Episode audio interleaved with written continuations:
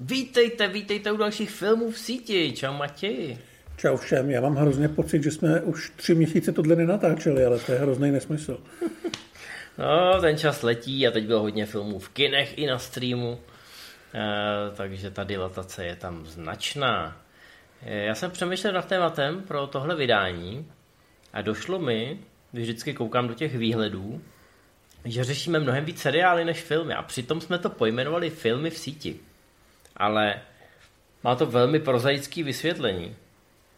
Když se podíváte na všechny ty platformy, tak v těch seriálech je ta popularita. V těch seriálech jsou ty views a ten čas, který my na těch platformách strávíme. Nikde to není vidět víc než u Netflixu. A když už se u Netflixu urodí nějaký ten film, který třeba potom splodí sérii, tak je to vlastně takový malý svátek. My, my na to často kašleme, oni většinou ty série se jim povede vyrobit eh, z nějaký žánrovky většinou. Ať už je to Enola Holmes, nebo teď Ztracená nedávno, kulka. Teď nedávno vyproštění. Francouzi jsou na to celkem experti, ano, tam když se něco e, šikovného urodí, tak to pak má dvojky, trojky. Ale, ale jsou to výjimky a právě proto vždycky eh, převládá takovýto myšlení, že Netflix vlastně žádný pořádný film nenatočil. Ono, my bychom jich s Matějem asi pár dohromady dali, nejsou to žádné věci, kterým byste třískali Oscary a dávali celoživotní top desítky, ale jsou to často takový sympatický žánrovky, který trochu doplácejí na pověst platformy, na který mají premiéru. Ale ty seriály, ty seriály jsou to gro. Eh, u těch platform, které mají za sebou svoje vlastní studio, je to samozřejmě ještě patrnější u Warneru nebo u Disneyho, protože ty si ty svoje filmy odbudou v kinech a pak teprve jdou na tu službu. To je takový ten osvědčený model. A když už náhodou Disney eh, nebo Max teď už produkuje nějaký film přímo pro tu službu, eh, tak buď je to nějaký odpad, který odmítli do toho kina dát, nebo je to nějaká Disneyovka. Jednu takovou velmi vypečenou budeme dneska probírat, Matěj se na ní hrozně těší. Co tu máme? Máme tam Slumber Party, to Jo, tohle, jo, jasně, no. Musel jsem se pár na ukázku po tom, co jsme to doporučili, je to teda jako wow. wow. Je to velmi wow, no. No ale my jsme před pár lety byli přesvědčení, že ten Netflix bude ideální platforma právě pro filmaře, kteří už jsou unavený tím Hollywoodem a že jim do toho někdo kecá. Ale čas nám ukázal, že ty lidi, kteří do toho kecají, často vědí, o čem mluví a že je potřeba tu kreativní duši nějakým způsobem hlídat, aby se úplně neutrhla od řetězu. A to ten Netflix moc neumí. Takže e, Zároveň je velký problém v tom, že ty filmy prostě stojí hodně peněz, i když dvojka vyproštění stála vlastně relativně málo, když to srovnáme s tím, co je v kinech. To bylo nějakých 70? Asi 70, 75, ale z toho se musí ještě odečíst e, velká gáže, v tomhle případě myslím 10 milionů pro Chrise Hemswortha. No jasně. Takže třeba Ale to jsou, to jsou poměrně, poměrně směšní peníze, když to srovnám třeba s nákladama na epizody Pána prstenů na Amazonu, že jo. Ale... Ano, ano, no, jako ideální by bylo srovnat to s tím Johnem Wickem, který, mm. řekněme, že tohle jsou peníze, za který se pořídila trojka, eh, která je poměrně epická, ale tam paradoxně Keanu Reeves nedostal tolik peněz, respektive nedostal tolik peněz z toho rozpočtu. Dostal peníze potom ve chvíli, kdy to začalo vydělávat, takzvaný backend. To Netflix moc nedělá. Netflix vám dá radši tučný peníze předem a pak už vás nikdy nechce slyšet. To je právě asi ten důvod, proč filmy, jako je, mě třeba napadla Škola dobra a zla, což je, já vím, necelý rok starý film, který už nikdo neřeší. Výtečně obsazený, režírovaný člověkem, který má nějaký renomé, jestli zasloužený nebo ne, asi na nějakou jinou debatu a ne se mnou. A to stalo obrovský prachy právě protože všechny ty lidi jako Charlie Theron, Lawrence Fishburne, Michelle Yeoh si řekli o ty prachy na ruku, ale ten výsledek není dobrý, protože tam chybí právě ten produkční dohled, respektive ten Netflix tohle prostě jednoduše neumí mm, odrežírovat, myslím, manažersky, stejně jako ty velký filmové studia a reálně se jim asi prostě nevyplatí investovat 200 milionů do něčeho podobného, do nějakého pokusu nastartovat Harryho Pottera, ačkoliv papírově dává smysl. A papírově si myslím, že mohl i vyjít. Ale no, já, já myslím, jsou zkrátka lepší. Já myslím, eh, my jsme do, do možná loňský, předloňský sezóny ještě doufali, že Netflix teda půjde tvrdohlavě tímhle stylem a touhle cestou, že teda OK, na kina kašleme, ale blockbustery vám dodáme. Blockbustery s naší nálepkou v rohu. No jenže potom se ukázalo, že lidi nejsou zvědaví na 200 milionového Greymana, u kterého právě chybí ten dohled a chybí jakákoliv hlava a pata. A mám pocit, že u Netflixu to pochopili, že v rámci těch šetření teď tak následoval ten odklon od těch filmů. Podívej se na letošek, my jsme tam v podstatě žádný velký hit neměli. Já jsem koukal mimochodem, když jsme teďka vypisovali, co, o čem budeme mluvit na červenec, tak já jsem koukal i na srpen. Tam není vůbec nic a samozřejmě letní sezóna v kinech je ta největší, ale logicky filmoví fandové chtějí do toho kina na ty největší filmy a ty lidi, co na filmy nekoukají, tak na, nebudou koukat na Netflix, že jo? tak radši pojedou někam k vodě. Není tam nic v podstatě z těch letošních filmů, se nedá nic vypíchnout. Jediný trošičku úspěšnější, mluvíme o globálním úspěchu věci, tak to byla Matka a Luther. A to byly hmm. obojí věci, které byly slíbeny dávno předtím, než Netflix přešel teda na tu novou strategii utahování opasků. A já myslím, že trošku pochopili, že oni prostě musí být ta onlineová televize a že do těch, do těch filmů se nevyplatí investovat. Nevyplatí se investovat 200 milionů do filmu, když můžeš investovat 200 milionů do seriálu, do deseti epizod a udržet tam ty lidi, nastartovat ten popkulturní prostor onlineový. Takže si myslím, že do budoucna budou ty filmy na Netflixu buď spíš nízkorozpočtovky, nebo takové jako sázky na jistotu, ale ta, taková ta doba, kdy se někam hodí 200 milionů, tak pomalu končí. A prim opravdu budou hrát ty seriály a vidíme to v té letošní sezóně, kdy opravdu je vymeteno. A na ty filmy zase, jako v starých dobrých časů, chodíme do kina. Mm-hmm. Případně si počkáme až na tom streamu po několika týdnech až měsících skončí. Ale jsou to ty filmy, které jsme prvně viděli v kině. Takže trošku jako i návrat ke starým pořádkům. No. Ale myslím, že tady mluvíme spíš o těch blockbusterech a o těch žánrovkách, ze kterých ten Netflix bude chtít ustoupit. Protože já jsem teda přesvědčený, že dál budou chtít investovat prachy a nebudou se bát investovat velké peníze do těch eh, věcí, které budou třeba po těch Oscarech a po těch cenách, aby aby zkrátka mohli machrovat vedle těch velkých kluků, když už to nezvládnou po té ekonomické a po té komerční stránce, když se nezvedne počet předplatitelů o 15% kvůli tomu, že tam je nový film s Charlie Theron, tak aspoň zkusí vyhrát toho Oscara, aby mohli říkat, my na to taky máme a my jsme první liga.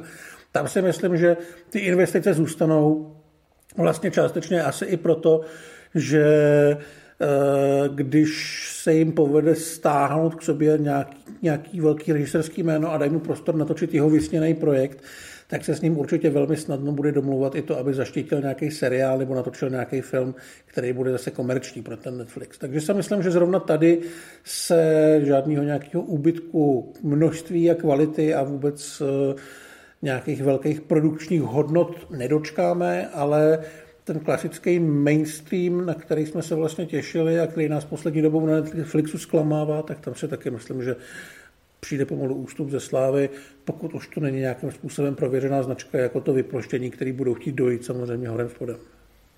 Tak, no to je takový trošku chaotičtější úvod, ale schválně nám napište do komentářů, na jaký Netflixovský originál, jestli vzpomenete, nebo jestli vám to opravdu letos připadá jako usněžený krámu.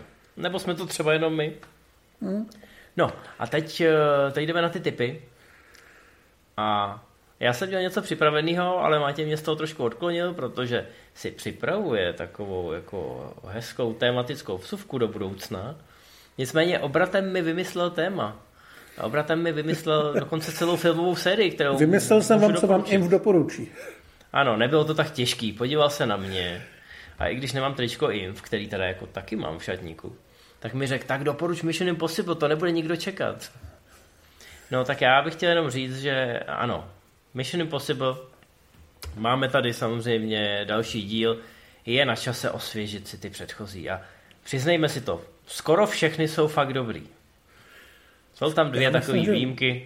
Já mám jako jednu výjimku, ale slíbili jsme si, že se do tohohle nebudeme pouštět. Jistě, jistě, dělám si legraci. Ne, všechny ty filmy jsou svým způsobem zajímavý, některé jsou naprosto bombastický a všechny je najdete na jedné streamovací službě.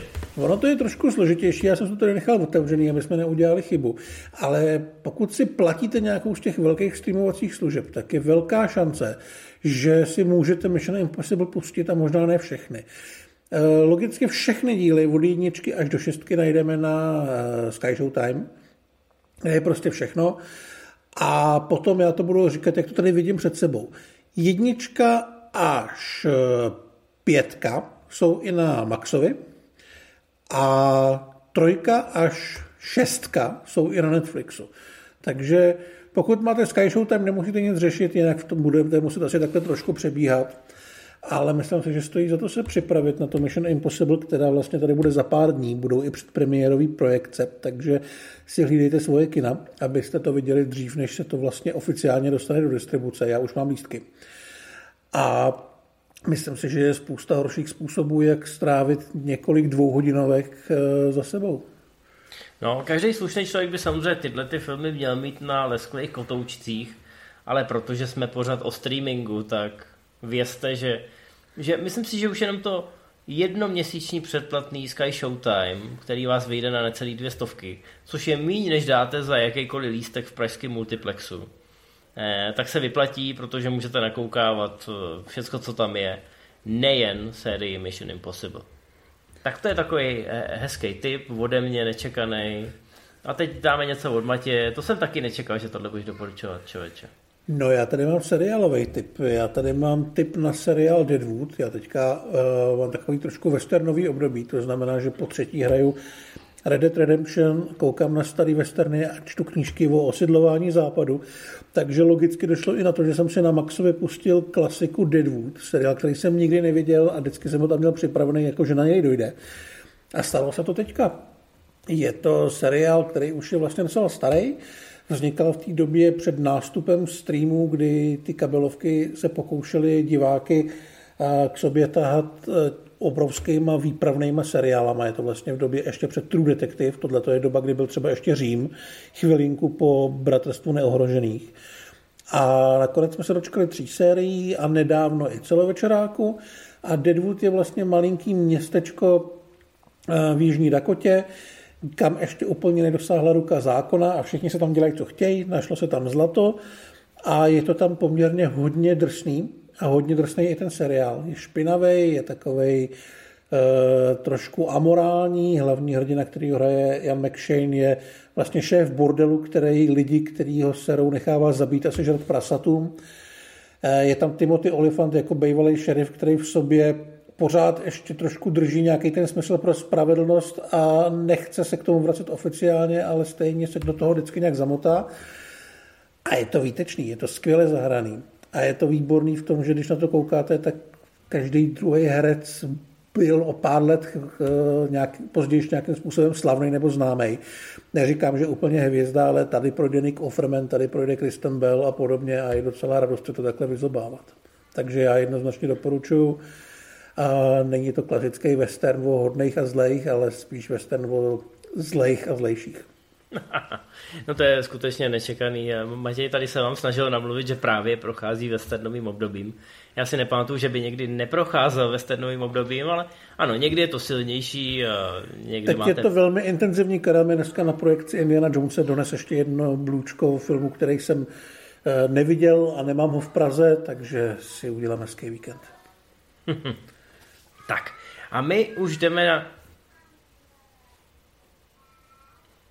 Dítě ještě pořád nespí, mimochodem. Tak to jsem zvědavý, jak to budu odleděvat z toho pozadí mých promluv. Tak eh, super. To tam ne, jako to budeš mít budeš mít takový ten... Ano, čtenáři mají pochopení, protože spousta ten, našich... Ten cute čtenář. moment, jako mají ty lidi, co sedějí v obleku u počítače a pak se zvednou a jako na trenky. jo, tohle no, tak naštěstí, naštěstí za mnou nebude vidět dítě, jak se někam sápe a e, zoufá manželka, která ho tahne někam pryč. Tak Teď jsem na, na české televizi měli s někým rozhovor a děcko chtělo hrozně kakat, takže tatínek musel. No, vidíš to, no. No. Ne, my jdeme na e, klasickou červencovou nabídku filmů a seriálu a začneme, začneme na Netflixu. Ale nikoli filmem, milé děti, jsme říkali, že ty filmy jsou na ústupu, ale co na, na ústupu není, eh, tak jsou takový ty eh, rádoby cynický, sarkastický, zábavný dokumenty, kterých bude v červenci celá řada. My teď doporučíme ten, který řeknu za chviličku. Matěj se vždycky třese, jako vždycky, vždycky už úplně vidím, jak, jak v té hlavě. Řekni název, řekni název, řekni název.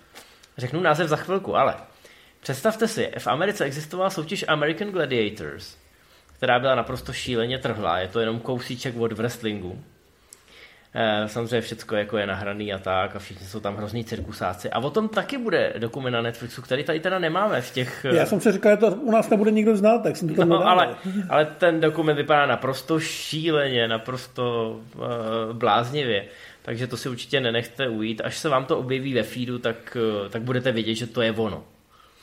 No nicméně to, o čem budeme mluvit teď, je taky poměrně barvitý a zajímavý a je to dokument o skupině WAM. George Michael a ten druhý. Všichni si samozřejmě pamatujeme ty krásné písničky George Michaela a toho druhého člověka.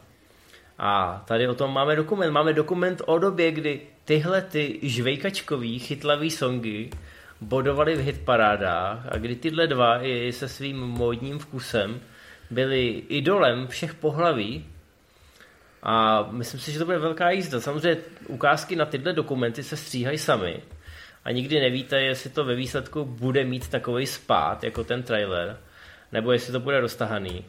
Ostatně viděli jsme to tak třeba i u toho Arnolda, který začínal velmi slibně a potom v těch dalších dvou dílech už trošičku zpomalil, ale já jsem vlastně rád, že tohle Netflix dělá, na druhou stranu mám trošku problém s tím, že se nedostává na ty seriózní dokumenty. Protože samozřejmě, když s tímhle tím přijdeš, tak ti to okamžitě každý schválí. Jo, tam, tam máš automaticky hotový publikum.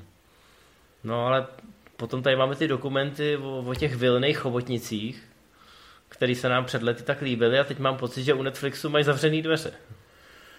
No jo, já nevím, já když jsem viděl ukázku na to VEM, tak mi to připadá že samozřejmě, že to bude žánrový dokument, ale že to bude takový ten hezký, že tam nebude řešit vlastně nic negativního, minimálně z toho traileru to tak, to tak na mě působilo. Já teda nevím, jestli tam je co řešit negativního. Pokud vím, tak oni, když se rozpadli, tak to bylo naprosto v dobrým, protože Michael chtěl být slavný a ten druhý to se chtěl mít víc soukromí, ale naprosto úplně v klidu se rozešli tak vlastně nevím, jestli to bude mít nějaký jako edukativní, uh, edukativní smysl, nebo to bude jenom buď nostalgický vzpomínání, a nebo představíme vám tu kapelu, od které znáte tu jednu písničku, a která byla super.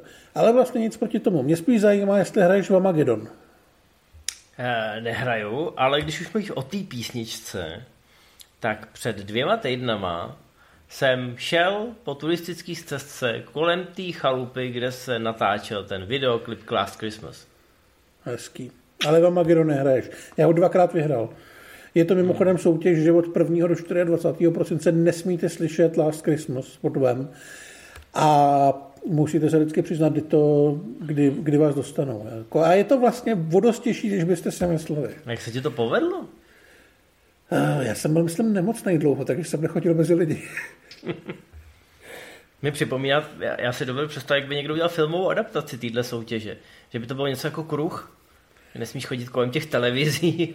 Ne, ale vím, že v kavárně, kam chodím, tak tam to nikdo, kdo nehrál a o té soutěži nevěděl, tak to pustil jen tak jako na schvál, byly Vánoce a v podstatě jako vykosil celou krajku, jo. vykosil vlastně všechny kolegy. To bylo, kdyby přišel s upilovodou brokovnicí do té místnosti a odpalil. a počítá se, třeba, počítá se třeba, že s někým telefonuješ a slyšíš to v pozadí? Počítám. Nebo to musíš vidět? To ne, počítám, nemusíš to vidět. To jsou drsný pravidla, ale... No, je to tvrdý. No. No, tak to aspoň zase jste si něco dozvěděli, budete vědět, co, co máte dělat teď v prosinci. Máru se jsou za rohem. Tak a dáme si teďka nějaký normální film, ve kterém se nebude asi ani moc zpívat. 7.7. opět na Netflixu, vlastně řekl bych, že druhý největší film tohohle měsíce Tchán tchyní jsou psanci, což je poměrně blbý překlad, nebo logický, ale hrozný. uh, anglického Outlaws. A je to o chlapíkovi, který ho hraje Adam Divine, což je takový velmi otravný komik, Tady pracuje v bance, má se ženit, má se brát eh, Ninu Dobrev a nezná její rodiče a vlastně poprvé je potká a zjistí, že jsou to dost pravděpodobně bankovní lupiči, kteří se chystají vykrást jeho vlastní banku. Eh, vypadá to z těch trailerů líp, než bych čekal. Ne nějak zázračně, ale líp, než bych čekal. Je tam Pierce Brosnan, který tam je cool a dělá si srandu z Jamesa Bonda. A funguje to. A to, to, je, to je celý pitch těch tvůrců. Jako. No, Pamatujete jasně, no. si Jamesa Bonda z 90. Máte ho tady na Netflixu. Jo, prostě... ale tam je něco. Ty, ty jsi jako James Bond, který, ten pátý, hm, ten byl dobrý. Ale je to, hele, je to akční komedie, víc komedie od, uh, myslím, že právě od té produkční, produkční společnosti Adama Sandlera, takže asi vlastně tušíte, co od toho očekávat. Bude to taková splachovací záležitost, ale já si myslím, že jsou horší věci. Ne, kolotoč has beens, no, ale proč ne? Jinak eh, samozřejmě ten původní název Outlaws je ta hra s tím Outlaws in Laws, která je nepřeložitelná, ale přeložit to tchán tchýní jsou psanci je teda, to je fakt uh, strojový překlad hadr. Tak, no, 14.7. na Netflixu máme film, o kterém vlastně vůbec nevíme, co si myslet. A je to spin-off uh, filmu V pasti, což byl takový asi 4 roky starý uh, sci-fi psychologický horor se Sandrou Bullock, ve kterým si všichni museli ovázat oči, protože... Bird Box, všichni si Bird to pamatují jako Bird Box. Nikdo si podle mě nepamatuje český název. Já jsem doteď nevěděl, že, že to má český název. No jasně, no. Ale byl to docela dobrý film. A tohle bude v pasti Barcelona, což nevíme, jestli to bude dobrý film. To zní jako turistický průvodce, no, podle Pravda, no. Ale tak jako mně se líbí ta myšlenka, kterou vlastně dělá teďka i Amazon s tou Citadelou, že dělají ty regionální spin-offy. Jo, takže kdybychom se dočkali třeba v pasti v Lašské meziříčí, tak by to mohlo být zajímavý. Ale jestli to bude dobrý nebo ne, samozřejmě bude to mnohem menší, bude to mnohem méně hvězdný. Nevím, jestli se Netflixu povedlo ukecat Sandru třeba k nějakému cameu, ale myslím si, že by nedávalo ani dějově smysl. Ale třeba to bude fajn. No, já, já myslím, že trošku podceňují, jak moc uh, dělá ta přítomnost Sandry Bullock. Sandra Bullock měla loni takovýto drama od té ženský, která vyleze z uh, té basy a musí bojovat s jo, o tu, návratem. O tu, o tu sestru. No. A to v podstatě je hrozná tuctovka, když to vidíš napsaný na papíře. Ale boom, Netflix ti vnutí náhledovku ze Sandrou Bullock a ten uh-huh. film je dneska v top desíce nejsledovanějších filmů historicky. To znamená prostě Sandra Bullock a Profit automaticky. To samý s tím Sandlerem, že jo. Mm. Takže mám pocit, že tohle, ale a oni to natočili v Barceloně za 0,0 eur, takže vlastně proč asi ne. Prostě těžej tu, těžej tu IP, dává to smysl. Já se teda mnohem víc těším na další film, který je zase na Netflixu. Pane bože, my celý úvod udělali o tom, že Netflix už přestává točit ty filmy. A... No, takže Další film je opět na Netflixu a tentokrát je to teda jako velký film a pro mě osobně asi nejočekávanější v tomhle měsíci. Protože 21. Ukázky... července ho uvidíme. No, řekl jsem něco jiného? Neřekl jsi nic? Jo, výborně. Díky, Matěj. Ano, je to, oni naklonovali Tyrona, což teda tady nemůžeme překladatele vinit, protože originál zní stejně.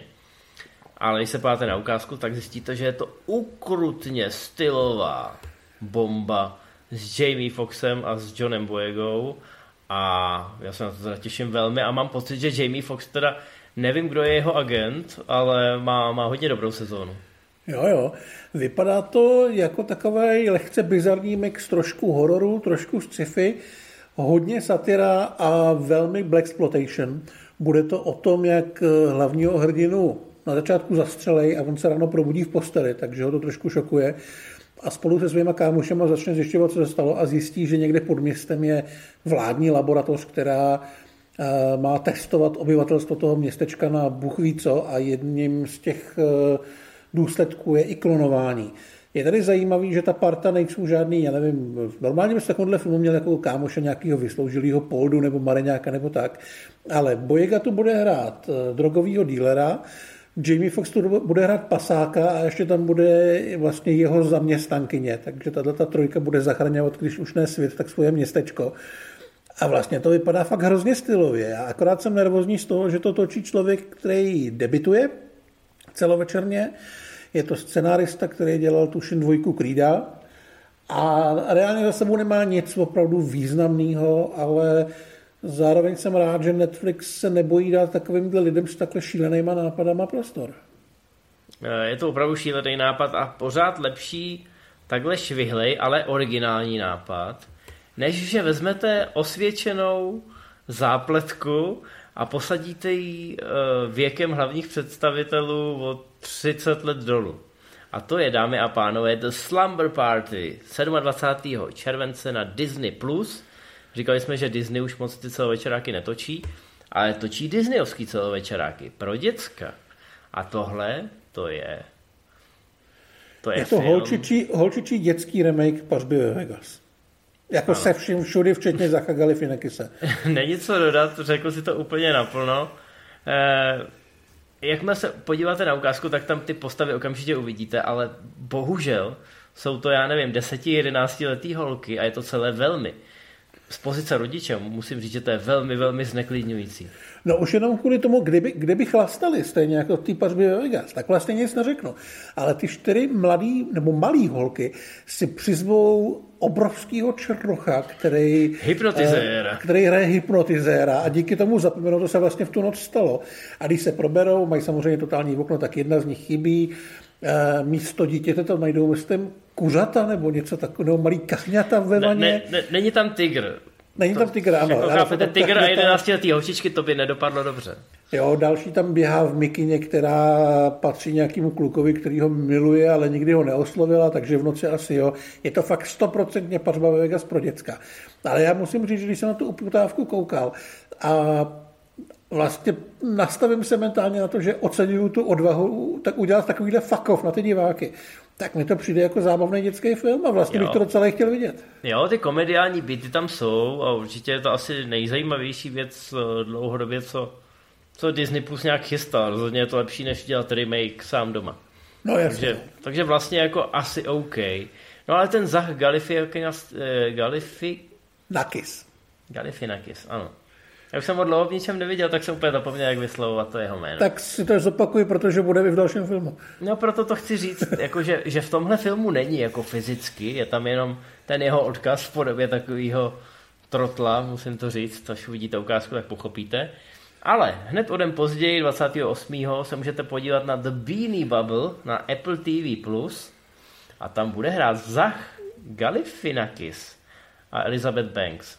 Mm-hmm. Což je teda problematický. Eh, Co si odnesete tentokrát z ukázky je to, že Zach vypadá trošku jinak než Zach. To vás Je možná, oholený, ale je stejně divný. a možná vás to ohromí natolik, že přestanete vnímat, co se, co se děje. A to by byla škoda, protože tohle má být takový ten ironický, takový to ironický dokudrama, jak všichni po sázce na nejistotu chtěli být hrozně cool a, a, a hrozně ostrý v tom komentování těch eh, filmů podle skutečných událostí. Ne každému se to povedlo, máme tady, máme tady příjemné věci na tohle třeba, eh, na tohle téma, třeba Já Tonya, to se mi moc, moc líbí. A obecně věci od uh, Craiga. Gillespieho, no. Přesně tak. A jako tohle podle ukázky vypadá dobře, ale já mám problém s tím, že tyhle ty ukázky se dají stříhat velmi, velmi pěkně a dost často to klame tělem. Mě vůbec tak. Tak. nezajímá vlastně to téma a oba dva ty herce mám rád jenom v, no, v hrstce rolí, když vezmu jejich filmografii, ale vlastně nemůžu proti té ukázce samotný říct ani popel. Ta ukázka je fajn. Jinak asi bychom měli říct, o čem to je, že jo? Je to uh, film z konce 90. nebo zas- zasazený do konce 90. kdy Galifianakis začal vyrábět plišové hračky, takový docela hnusný plišové hračky, ale povedlo se mu na to uh, nadspat takovou nějakou formu sběratelství, takže uh, rozjel něco jako plišový Pokémony. Já jsem koukal, že dneska se ty nejcennější hračky dají koupit za půl milionu, takže ono se to opravdu chytlo, i kvůli tomu, že se mu povedlo to dostat na trh, když nastupoval internet a byla to vlastně první takováhle sběratelská mánie, která díky tomu internetu začala. Oslý pochop- můstek mimochodem, jedna z těch panenek eh, je, jedno, je jako ústředním bodem zápletky remakeu sám doma. Jestli si na to vzpomínáš. No já si na to nespomínám, jsem to neviděl, protože nevím, proč bych No to tam jde, právě, tam jde právě o tyhle ty nějaký panenky a o prostě nějakou tu záměnu a někdo tam zjistí, že jedna ta panenka je v úvozovkách zmetek a že má obrovskou hodnotu a ta panenka se nějak ztratí, bla, bla, bla. Dobře. Jestli se, jestli se někdo na základě tohohle popisku ze zvědavosti podívá na eh, remake sám doma na Disney+, Plus, tak zasloužíte si, co vás čeká. No to je jen takový detail, promiň, že jsem tě vykolejil. Ale jinak to vypadá přesně, jak říkáš ty, jako tyhle ty korporátní dramata, lomeno šílenosti, já nechci říkat vyloženě vlk z Wall Street nebo tak, ale to, bude to prostě, nebo chce to být podobně divoký a divný. Mě to třeba malinko připomnělo tou náladou Tetris, který je samozřejmě už v traileru mnohem eh, vizuálně agresivnější a zajímavější. No, Ale- jenže pak se na ten Tetris podíváš a on je vlastně takový docela normální. Právě, právě. V dobrým slova smyslu, ale Prostě ty ukázky se dají sestříhat tak, že to vypadá jako, že to je obrovská adrenalinová jízda, že tam jsou všichni na koksu a nakonec nejsou. I když mám pocit, že Elizabeth Banks by klidně na koksu být mohl. No, teď chceš, abych udělal nějaké force medvědem, to je mi jasný. No ne, to už je moc oslých musků. Já, já mám trošku strach z těch dvou, jako, já vím, že jsou dobrý herci a že v rámci mm. možností umějí být dobrý herci, ale dost často tu karikaturu přetáhnou a já, ale, já ale je, je, to, je to Apple stejně jako bylo to Tetris, takže já si myslím, že jestli tam někdo vybírá ty filmy, tak asi v tomhle směru má nějakou konkrétní představu. Takže by to nemuselo být špatný a mohlo by to být uh, ne tak uchcaný, jak se bojíme. Hmm, snad jo. No tak to jsou filmy, eh, opravdu pestrá směska tentokrát. No a teď jdeme na seriály. No, seriály, máme tady něco zajímavého, pár věcí tu je, ale nejsou to třeba úplně novinky, i když mezi nimi se něco najde.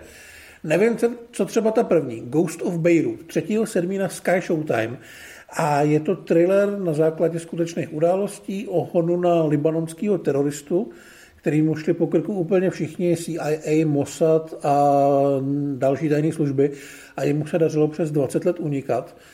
A uh, myslím si, že tam hraje tuším Dermot Mulroney nějakou menší roli, který byl třeba v posledním řízkotu, ale jinak to budou vlastně to není tak důležitý, herci z této no. oblasti, ale vypadá to, že by to mohl být takový ten realistický špionážní seriál. Je to drahý, je to autentický, dělali na tom, a tohle je teď důležitý pro Netflixovský publikum, dělali na tom lidi, co dělali seriál Fauda. A ten byl ohromně oblíbený, nevím, jestli je to to správný slovo, ale jako rozhodně udělal vlny a evidentně na Sky Showtime uh, poslouchali. Teď nevím, jestli to, jestli je ulovil Peacock nebo Paramount+. Plus. E, nicméně přetahli je a teď pro ně vyrobili Ghost of Beirut a už jenom prostě hláška od týmu, který nám přivedl Faudu, e, sama o sobě marketingově funguje. A na té ukázce je to i vidět, že je to ze stejného DNA. Takže si myslím, že možná o tom neslyšíme naposled. No, dál tu máme věc, která je hrozně divná, ale vlastně z té upoutávky celkem bavila. Eh, The Horror of Dolores Roach, což je seriál podle podcastu, který je v podstatě převyprávěním Svýnyho Toda. Zasazeným do současnosti, točí se okolo eh, ženský, která byla tuším 16 let ve vězení, prostě hodně dlouho a teďka, když je na svobodě, tak moc neví, co se sebou a začne dělat masérku a trošku se jí to vymkne z rukou, občas nějakého klienta zabije a její kámoš, který vlastně nechává masírovat ve svém pekarství, začne z jejich mrtvých klientů vyrábět nějaký pirošky. Je to hodně laděný do černé komedie, trošku hororový. Zároveň to dělal Blumhouse, který ty horory vlastně dneska sypou z rukávu strašlivým tempem, občas dobrý, občas špatný. Ale jako fakt mě to docela bavilo na, ten, na to první kouknutí. Asi ne tolik, abych na to chtěl koukat, ale přišlo mi to jako sympaticky divný. Pro mě je bonus, že tam nikdo nespívá, nebo aspoň teda v ukázce se Jo, to určitě, to určitě, ano. No a, a tu samou sobě je dobrý. Jo, vypadá to zajímavě, nevím, jestli zrovna tuhle story potřebuji vidět znova, i když samozřejmě optikou Genia, Jasona Bluma.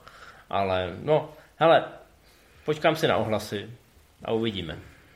No, dál no. tu máme jeden velký návrat na Disney+, Plus a to je Futurama, která tam bude mít desátou a jedenáctou řadu.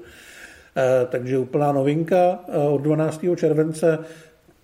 Pokud nevíte, tak jste posledních 20 let strávili někde pod kamenem. Je to sci-fi seriál tvůrce Simpsonů, který je možná kreativnější a nabitější než Simpsonovi posledních pár let. A já jsem zvědavý na tenhle návrat. No, já taky, já jsem chvilku z toho popisku ne, nevěděl, tak, tak moc žiju pod kamenem taky. Jestli už jsou ty věci dávno natočený a teprve se tam nějak přidali, nebo jestli jsou úplně nový materiály. Měly by být nový. Protože mě překvapilo, že má premiéru teda jedna i další řada. A ono to samozřejmě není, není zároveň, že jo, ale mm-hmm. pojedou po sobě, takže to jedenáctá bude tuším až někde v No a každopádně je to velký tahák samozřejmě, tohle, mm. tohle je velká, velká značka. Tak, no Dal. a jdeme dál na Disney+. Plus. 12. července, pokud nemáte rádi Futurámu, tak si zasloužíte to, co vás čeká právě teď, protože seriál Riskantní známost upřímně řečeno vypadá dost medle. Hlavní roli Milo Ventimiglia, který to i produkoval, podle mě, že nikdo nechce nikam obsadit, tak si musel něco vymyslet sám pro sebe. A jako agentka CIA a profesionální podvodník se do sebe zamilujou, narazejí na sebe, jiskra tam přeskočí a pak teprve zjistějí, nějak se jedné noci trošku sejmou v baru a prozradějí si navzájem, co dělají a pak musí řešit následky tohohle rozhodnutí. Já bych si počkal na 13.7. den později, tam je mnohem zajímavější věc, nebo aspoň doufám, protože s českým Maxem, kde by to mělo běžet, to je občas takový buchvíjaký, ale každopádně 13.7. to má na Maxu premiéru, snad i u nás, když ne, tak později, ale asi se vyplatí čekat, protože tam je minisérie Full Circle, to už že je krátká, že má jenom čtyři díly, ale režíroval Steven Soderbergh, což je velký Oscarový jméno, Hrajou tam lidi jako Claire Dance, Dennis Quaid, Timothy Olyphant, Zazie Beats a je to o tom, jak jednomu velmi bohatému páru unesou dítě a zjistí se, že velmi bohatý pár má ošklivý tajemství. E, docela to připomíná trafik, protože hodně prostoru tam dostanou nejenom ti rodiče a policie, ale a vlastně i ty mladí únosci, kteří jsou z New Yorku, z nějakých chodinských částí, kde Eh, ta zločinnost velmi bují a zároveň v sobě musí morálně nějak řešit, co s tím dětskem províst a co vlastně, eh, co vlastně provedli oni těm, eh, těm svým obětem. Vypadá to takový celkem hutný drama. Už si to všecko popsal, je to taková typická Soderbergovská mozaika a může to být dobrý. Já mám pocit, že Soderberg je takový tulák po těch streamech, že mu vždycky dá někdo šanci on natočí něco zajímavého, pak na to skoro nikdo nekouká, i když teda mám pocit, že zrovna Kimi na HBO byla poměrně velký úspěch. Mně se líbil ten jeho, to. ten jeho neonoir takových z těch šedesátek, asi rok a půl starý, myslím, že byl taky z Maxe, Don Cheadle a Benicio del Toro, to bylo mm-hmm. velmi mhm. fajn. No, takže on vždycky někde něco natočí, oni mu dají volnou ruku, pak jde někam dál, kde udělají to samý. Myslím si, že zrovna v případě Soderberga ten, eh, ta absence toho dohledu uh, občas může vyústit v zajímavý výsledek. Tak, já si myslím, že jemu se povedlo přesně to, co ty ostatní režiséři by trošku chtěli, že on tak jako proplouvá těma streamama a čeká, kde mu dají víc volného prostoru na to, co chce a je mu tak nějak jako jedno, co s tím bude dál. Jo, asi už nemá ambice točit další velký Oscarovky a točí si věci, které chce on. A furt jeho jméno je dost znělý na to, aby po něm někdo šáhnul. On si může vybírat. no, ale, a lepší pět filmů od takového šikuly a vizionáře, než eh, jedna řada zbytečného předraženého seriálu. Čímž narážím na 14.7. na Apple TV+, kde se nám vrací nadace. No, Nikdo jsem... z té první sezony nadšený nebyl, ale samozřejmě je to adaptace látky, nesfilmovatelné látky, která putuje tím Hollywoodem snad tři dekády. Všichni si na tom vylámali zuby ale pak přijde Apple a řekne, hele, uděláme z toho seriál, nahážeme na to peníze, ono to nějak dopadne. No, já jsem viděl tři díly, přišlo mi to vizuálně zajímavý, vypravický, smatený a divný, což vlastně vzhledem k tomu, jakým způsobem je napsaná ta knížka, jinak dopadnout nemohlo. Já jsem chtěl říct, že to není Duna, ale u tebe úplně nepochodím s tímhle tím srovnáním. Ne, já nevím, četl nadaci, Četl jsem, četl jsem to. to jsou v podstatě dialogy akorát. Dva lidi sedí a povídají si o něčem. No. A teď z toho udělají velkou lepou sci-fi. Uh, Ale setkání, nechtěl... setkání s Rámou chtějí taky natočit už 20, 50 no, let jasně, asi. No. A je to, je to samý. Ale jako nevím, podle mě měli nasmluvaný herce, tak to prostě musí dojet. No, takže kdo chce, může u toho uh, trávit uh, dlouhé večery. Ale může být hůř. Já nevím, jestli může být hůř. Já, já jsem jeden z lidí, který na zaklínače koukal jako tak, hele, hejbe se to, jsou tam digitální potvory, a byl tam hezky máchá mečem. Nebyl jsem absolutně zatížený tou předlohou, ať už herní nebo knižní. A i když se mi ta druhá sezona zdála ke konci trošku zbrkla, tak mě to vlastně tak moc neotravovalo. Samozřejmě teď přichází třetí řada, vypluly na povrch všechny ty nesoulady v zákulisí, eh, to, jak to ty showrunneři vedli a samozřejmě je to zároveň rozlučka s Henry Cavillem, který mu to v úvozovkách už mohlo být všechno jedno, protože věděl, že bude nahrazený. Takže eh, fanouškovský jiný očekávání je asi na bodu mrazu. Může nás to jenom překvapit, ale Matěj, z tvého výrazu vidím, že tebe už to nemá jak překvapit. Hele, jako já to asi uvidím, ale už vlastně nevím, proč to uvidím. Jo, já spíš chci vidět, jestli tam dojde nějaký změny, protože posledních pár dní se objevují informace, že to je víc věrný té předloze a že i snad jako digitálně retušují ksicht Kevila, aby vypadal víc jako v těch hrách, nebo co. To jsem jenom někde zahlít, možná jsem to blbě přečet, možná si to blbě pamatuju, ale no já nevím, podle mě jsou zklamaný všichni, nebo to jak moc? Hmm. Je, asi jo, asi jo. Eh, zatím se na tu dvojku jsem se po té jedničce, která byla jakž tak, říkám, pro, okay, no. pro mě nezúčastněnýho, kdo chtěl jenom nějaký akčnější sci-fi, ve kterým se pořád jenom nemluví, eh, tak jsem se na tu dvojku docela těšil a samozřejmě u té trojky asi si počkám. Počkám si na ty ohlasy, a toho obsahuje dost všude jinde, takže...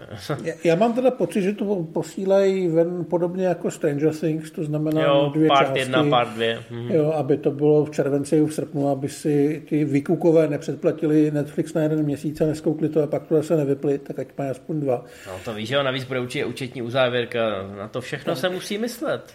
No, ale jestli teda... se to nějakým způsobem projeví na způsobu vyprávění toho příběhu, kam to vůbec budou chtít výjist, když jim jako končí Kevil a nejspíš tušej, že s mladým Hemsworthem si víc jak jednu sezónu nevybojujou, nevím. Podle no, mě musím... už to jenom postupně umírá. Možná to bude trošku koncept toho fleše, kdy už všichni věděli, že ten vesmír je zrušený a že James Gunn chystá restart. Tak si všichni řeknou, proč bych já měl koukat na třetí řadu, ve který je jasný, že to půjde někam do zdi a pak se to budou snažit horko těžko nějak restartovat. Takže možná, že minimálně co se týče čísel sledovanosti, ta třetí řada na to eh, takhle doplatí. No Henrymu Cavillovi už to může být vlastně jedno. Jo, ten si myslím, že z toho vydojil všechno, co šlo, možná i mnohem víc. No a až to máme jeden seriálový typ, na Prime Video 28.7. další návrat, uh, druhá řada seriálu Dobrá znamení, Good Omens, ve který eh, se sešli David Tennant a Martin Sheen jako anděl a ďábel, který musí nějakým způsobem zachránit svět. Dělali to eh, knižní předlohu Neil Gaiman a tady Pratchett, takže asi si uděláte představu, jaký to je, že to je trochu do komedie, zároveň docela hodně originální svět. První řada byla, myslím, celkem dobře přijatá. Já jsem se do té knížky kdysi vůbec nedokázal začíst, takže já jsem nekoukal, takže vám vůbec neporadím. No a mě zase všichni doporučovali, že ta první řada je skvělá a já jsem se k ní pořád ještě nedostal. Je to není úplně moje krevní skupina, ale, ale šetřím si to, vypadá to na hezký herecký koncept. Uh, jištěný uh, skvělou předlohou. Tak až bude někdy čas. Na druhou stranu, seriál Co děláme v temnotách mám docela rád. Dostal jsem se k němu nejen skrz ohlasy, nejen skrz tu celovečerní verzi, ale potom jsem na chvilku zapomněl, že existuje ale vždycky, když někde brousím na sociálních sítích nebo někde, tak se mi to nějak v kontextu, v tom feedu nějak někde objeví. A já si vzpomenu, hele, to je vlastně, to je vlastně sranda. Mm. A mhm. podívej, existují nějaký nové řady. A postupně to doháním, protože se to skrz Hulu většinou prokopíruje na Disneyho. A je to taková netypická Disneyovka, přiznejme si to. Eh, takže se vlastně těším na to, že, že to ještě neumřelo v úvozovkách a že, že bude pátá řada 13.7.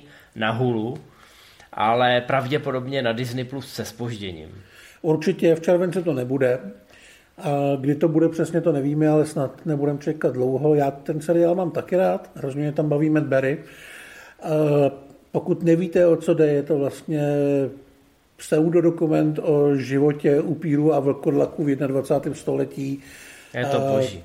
Který žijou společně v jednom baráku a je to fakt jako totální bizár s tím, že závěr první řady, kdy je velký kol největších upírů na světě, je scenaristicky něco dokonalého. Ne, nebudeme ani naznačovat, protože to byste přišli o spoustu krásných špeků. Eh, humor tohohle seriálu je zcela naprosto unikátní. Takže tak. Velmi, no. velmi doporučujeme. Říkám, objeví se to časem na Disney+. Disney Plus často tyhle věci nepropaguje. My občas dostaneme e-mail o tom, co bude mít premiéru a tak podobně a občas se tam něco jako probleskne, takže víme, na co vás upozornit a občas to neprobleskne. Tak třeba se na Disney eh, v uplynulých dnech objevila druhá část druhé řady Abbott Elementary, ale úplně čista jasná, já nevím, s nějakým tříměsíčním, čtyřměsíčním spožděním oproti odvysílání v amerických televizích, protože původně to seriál pro ABC, myslím ale vlastně jsme nedostali žádný echo. přišel jsem na to naprosto náhodou, takže občas uh, se nebojte na tom Disney Plus kliknout na nějakou záložku, položku, trošku někam odskrolovat a třeba najdete něco, o čem ani my nemáme ponětí. No, ale ještě tu máme jednu věc, kterou teda neuvidíte, protože opět na holu a zatím není jasný, kdy bude na Disney+, Plus nebo A Matěj se na ní hrozně moc těší, protože tam chodí lidi v klobouku a jeden tak. z nich je Timothy Olyphant. Přesně tak, je to strážce pořádku, z pořádku City Primeval, nová sezóna Justified, ve kterých se Timothy Olyphant vydává tuším do Detroitu, kde musí vystopovat Magora, který hrozně rád zabíjí lidi, to hraje Boyd Holbrook, který myslím si, že když má dobře napsanou roli, tak zahrát umí a vypadá to přesně jako to, co fanoušci od tohohle seriálu chtějí.